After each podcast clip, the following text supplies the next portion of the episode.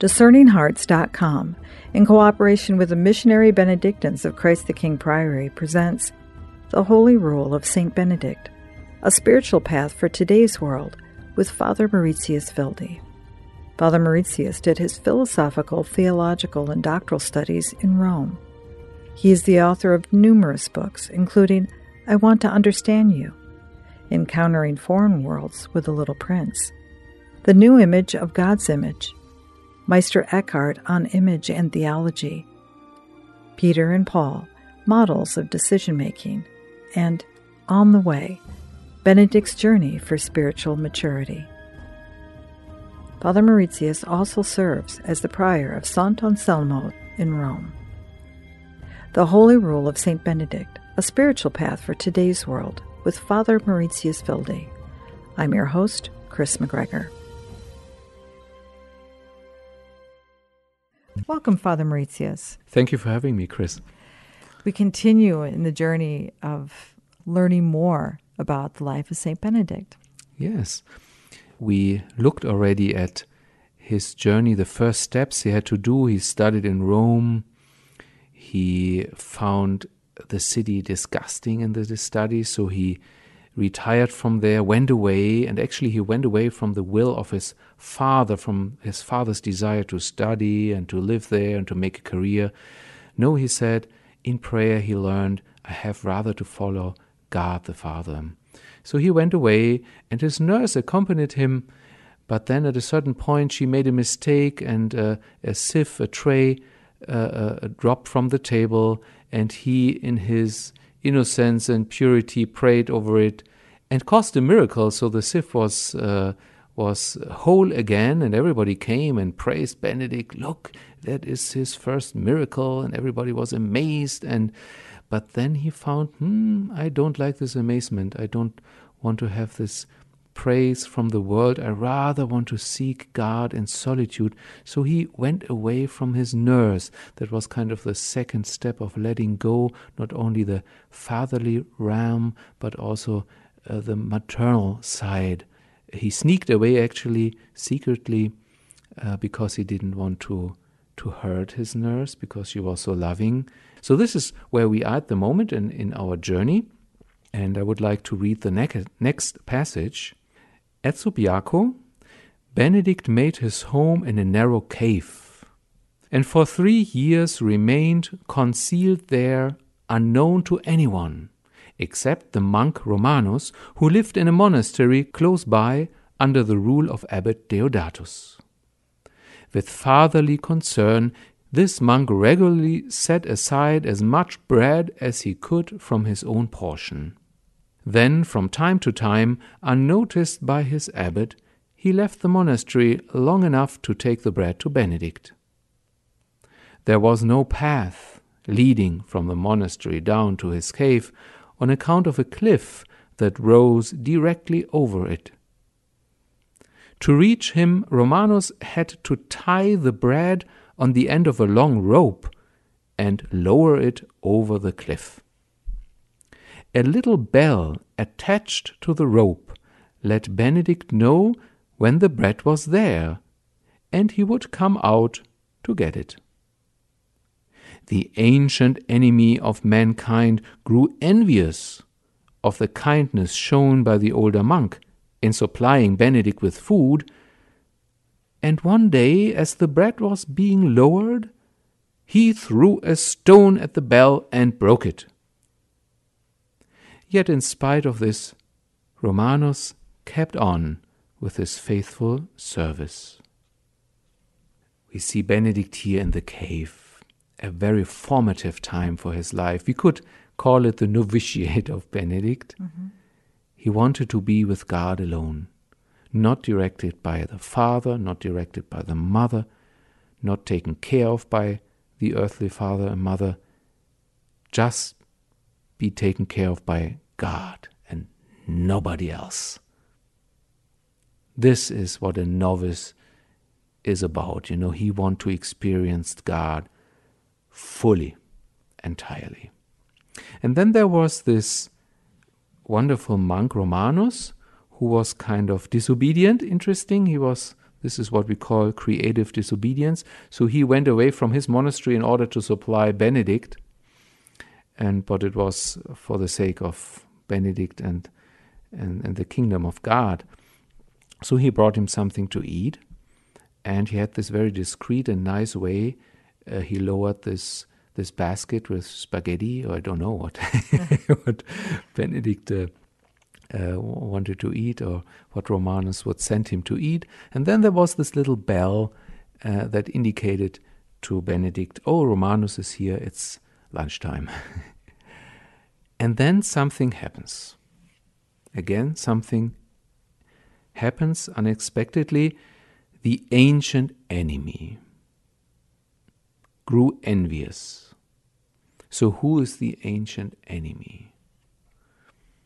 As you can imagine, it's probably the devil. It's the devil. So, as, as I was meditating on this whole scene, I was thinking, what about this ancient enemy? What does this mean that Gregory the Great names him the ancient enemy and what what actually happened at this moment. So I was thinking, who was throwing throwing the stone? Who threw the stone? Most of the people who read this passage would say, certainly it was the devil. The devil, he threw the stone. But I kept thinking, who threw the stone? The question is how we imagine the devil. If you imagine him like a, a, a little man, kind of maybe with horns and maybe he stinks a little bit and had yellow clothes. I don't know how we imagine the devil. Hmm. Who threw the stone? And then finally I got the answer Benedict threw the stone. He threw the stone. Why? Because he thought, I don't need this food anymore. I don't need anybody in my life anymore, not even Romanus. I don't need any help.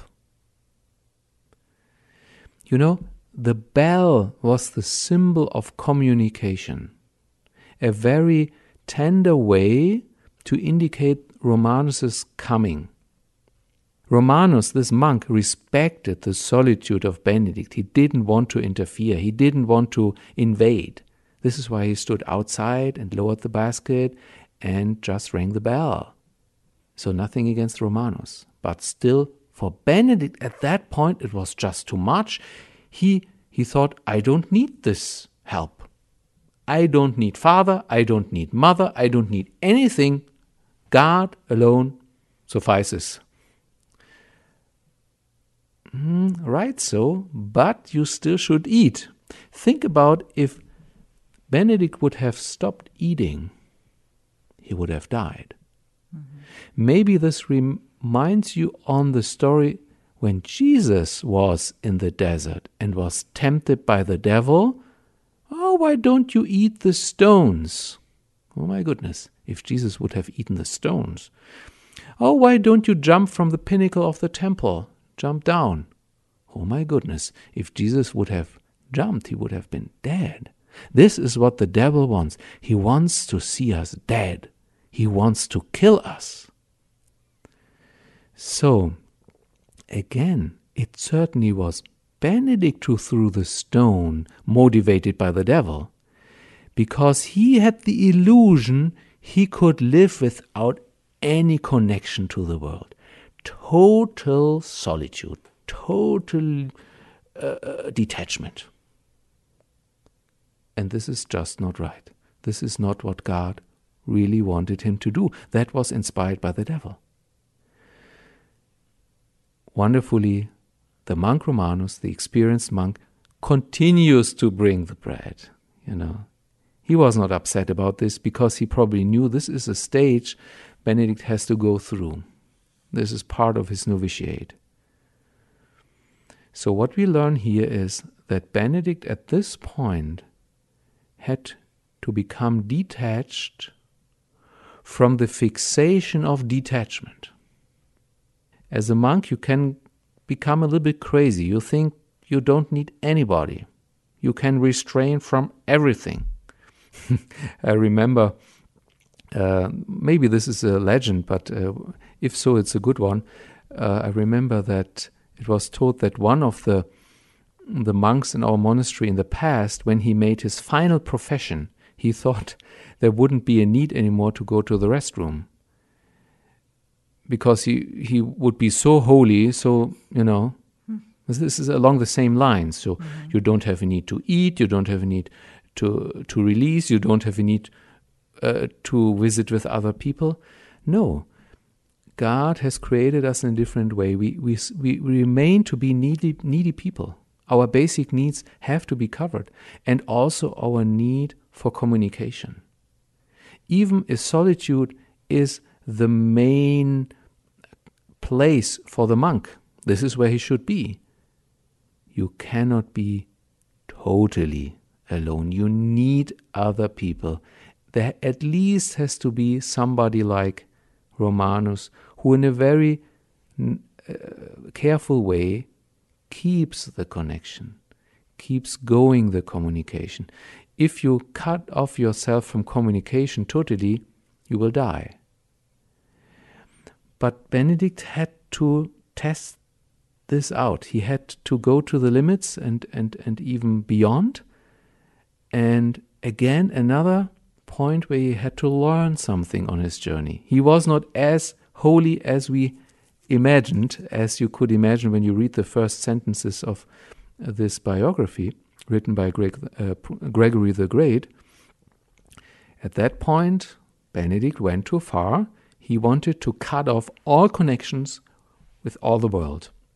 This would have been his death. And by the grace of God, God inspired this monk to continue to supply for Benedict. We'll return in just a moment to The Holy Rule of St. Benedict, a spiritual guide for today's world with Father Mauritius Wilde.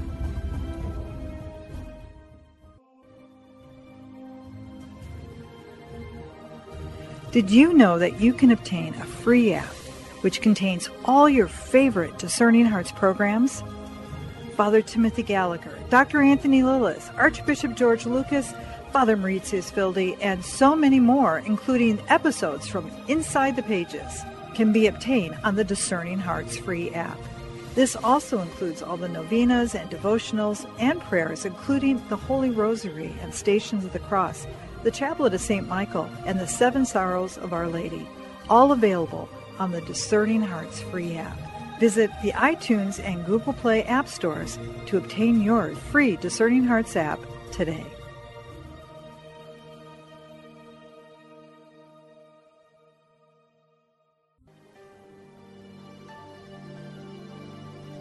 Glorious Saint Benedict, sublime model of virtue, pure vessel of God's grace.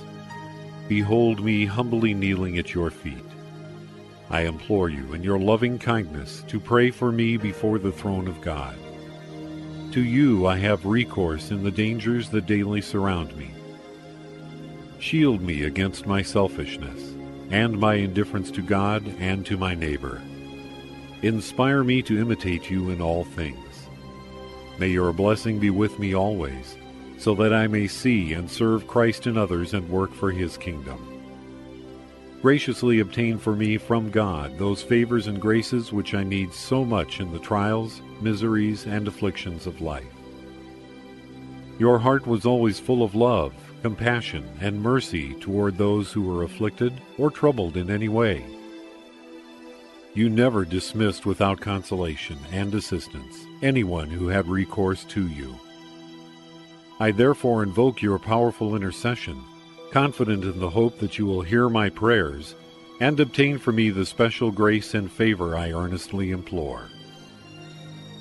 Help me, great Saint Benedict, to live and die as a faithful child of God, to run in the sweetness of His loving will, and to attain the eternal happiness of heaven. Amen.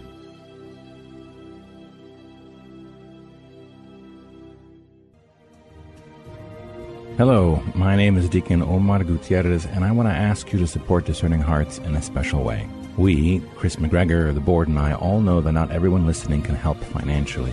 We know we have listeners from all parts of the world, and we have made a commitment since the beginning to make the truths shared through Discerning Hearts totally free.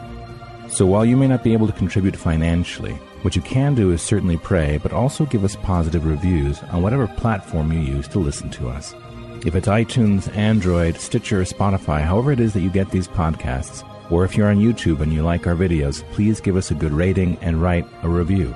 The more good ratings and reviews we get, the higher our profile and the more listeners will discover us, listeners who may have the means to contribute in the future. Please consider rating us and writing a positive review today.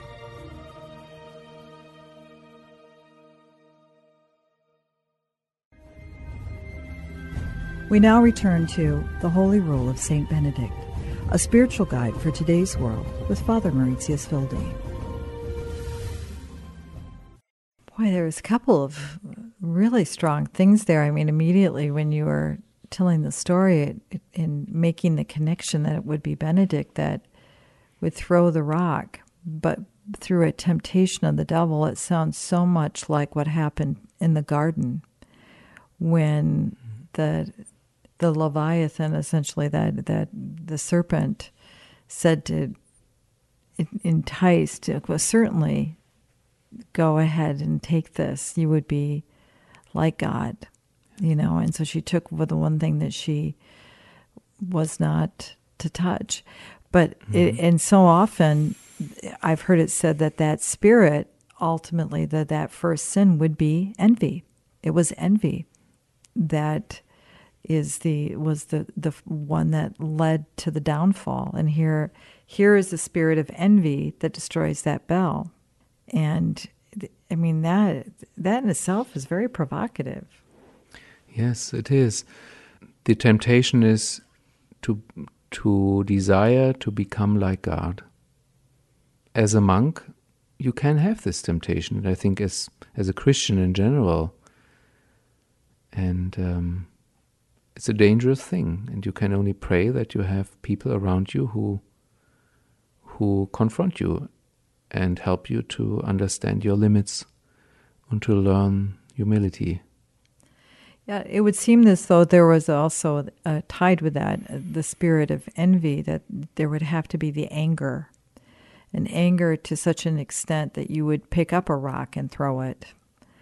It could have been all those things playing into that moment in tempting Benedict mm-hmm. that, you know, led to that explosion. Mm-hmm. But then, mm-hmm. um, but because of that, the faithfulness of Romanus of just continuing to come, that in, in having communication and having communion. Mm-hmm. It's about it's about that ultimately, isn't it? It's that that's what we're we are meant to be people of communion. Yes, yes, very much so. Um, I'm still with this envy. We kind of envy God that He is God. And I think this is a specific temptation for religious and for people who are who want to be very close to God. This is a lesson for all people who are tempted to be extremists in religion. You can love God so much, so much, so much that you lose this fine border where is God and where am I? And this is what St. Benedict has to learn at this point that he is only a human being and that only by the grace of God he is full of God. He is only a fragile vessel, a limited vessel that receives the grace of God in the same way as he received this bucket with bread, this bread that is life giving. And as you said, our deepest nature is communication and communion. In the same way as the Holy God in Himself, as a Trinity, is communication and communion. He wants to extend this communion communication to us.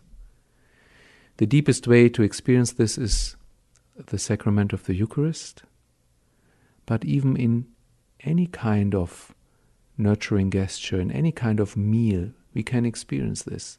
And if we want to do too much of fasting, of restraining, um, if we become too radical in our spirituality, then um, this is a blasphemy, actually.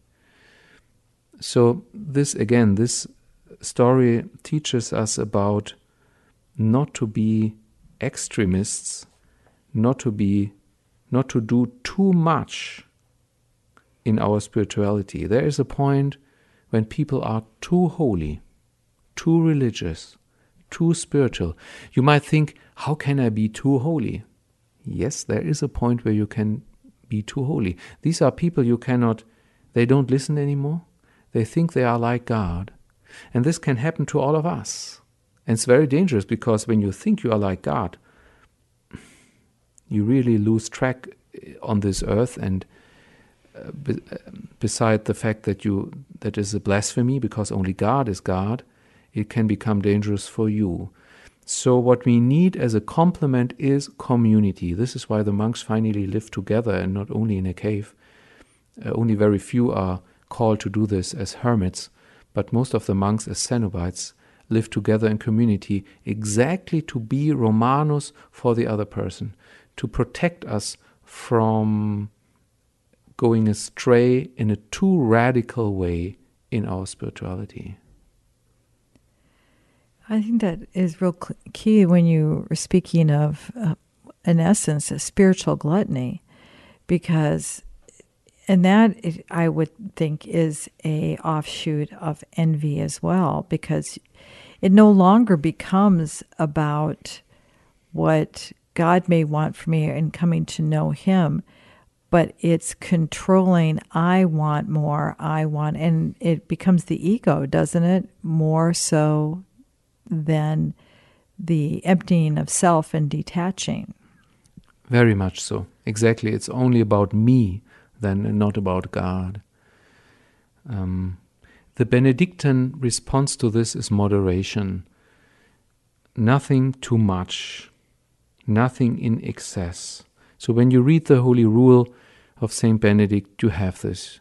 You should eat, but not too much. You can drink, but not too much. It's good to sleep, but not too much. Even it's good to pray, but not too much, because uh, uh Saint Benedict uh, regulates, as you know, the times for prayer. So there's sometimes there have to be an end in prayer. Then you should rather work, but you shouldn't work too much. You can do everything in excess, and this is not healthy, and this is not what God wants us to do. That He would experience this three year period at Subiaco that it was something that was particular for Benedict, so much so, as a founder, that it was an experience that he would not have as a part of the Holy Rule a normative process of uh, uh, the spiritual experiences or exercises, as it were, for those who would come after him. Absolutely. And this pertains for all the steps in his life. Um, think about detachment from his father and uh, the patrimony. Um, here he learned for his later life and and he became able to later on teach his monks and his disciples what it, what does it mean spiritual fatherhood and to be detached from the earthly father, spiritual fatherhood. This is, he learned to become a father at that point. The same with the maternal side, when he became detached from his nurse, um, he learned to be motherly for his monks. He really takes care and nurtures his monks as an abbot later on the Monte Cassino. And as you said, this pertains to this uh, scene as well. This kind of moderation he learned exactly at that point, uh, he learned that um, he should be careful not to uh, mistake himself for God. And when we look into church's history, we see that all divisions mm-hmm. came because of this. Because people went too far in their spirituality, in their convictions, uh, and then identified themselves with God and thought, this is what the church is supposed to be, should be. So, if no, no negotiation, no communication is more possible with the other members of the church, this means division, and this means to split the church. So, I think uh, if you if you haven't reached a maturity in this area, you are in danger uh, not to build up the church, but to split the church. Because you say, in a self righteous way, this is what we have to do, this is what you should do. Hmm, how do I know? I should pray hard and then I can gently and respectfully converse with the others, but I never should act like God, kind of owning the truth and imposing them on everybody. So, this moderation we should really also pertain to our own spirituality. That does not mean I would uh, uh, um, call here for becoming mediocre. not at all. Not at all. It's a very radical journey that St. Benedict does. It's not mediocre at all. But again, in an extreme is not really radical. An extreme is still, you are still occupied with yourself, detached with yourself, detached with your ideas, and then we call it this is an ideology, and that is not the true faith that the church has taught us and Jesus wants um, to convey to us. Other aspects of this particular experience? I would like to share with you a verse of the Rule of Saint Benedict in chapter 4, verses 42 43, St. Benedict says, If you notice something good in yourself, give credit to God, not to yourself. But be certain that the evil you commit is always your own and yours to acknowledge. I must tell you, I hated this, this sentence over, over years because I thought, what kind of image of the human being is this? To contribute the good to God and the bad and the evil to myself? My goodness, that, that is that is terrible, I thought. But as I continued to meditate on the sentence, I really found it is so true. It is so true. You should, when you find something good in yourself, you should contribute this to God. That was God's gift. If you find something evil, don't blame the devil for it. blame yourself for it because it's your choice. We are talking about a mature faith at the moment. We must be aware of the fact there is only the reality of God, and there is my choice if I turn away from Him or turn to Him. It gives us the responsibility for our lives and for our freedom and for our faith. There are saints and and others in the in the church and the teachings of the church that I've seen that speaks of opening a door. We make the choice to open the door, particularly to the the spirit of of of say the temptation or whatever it is that it, it, it becomes ours because we've made the choice to allow that to come into our lives. Maybe because of a uh, unwittingly, uh, because mm-hmm. of a brokenness, a pain, mm-hmm. a wound, or mm-hmm. something like that.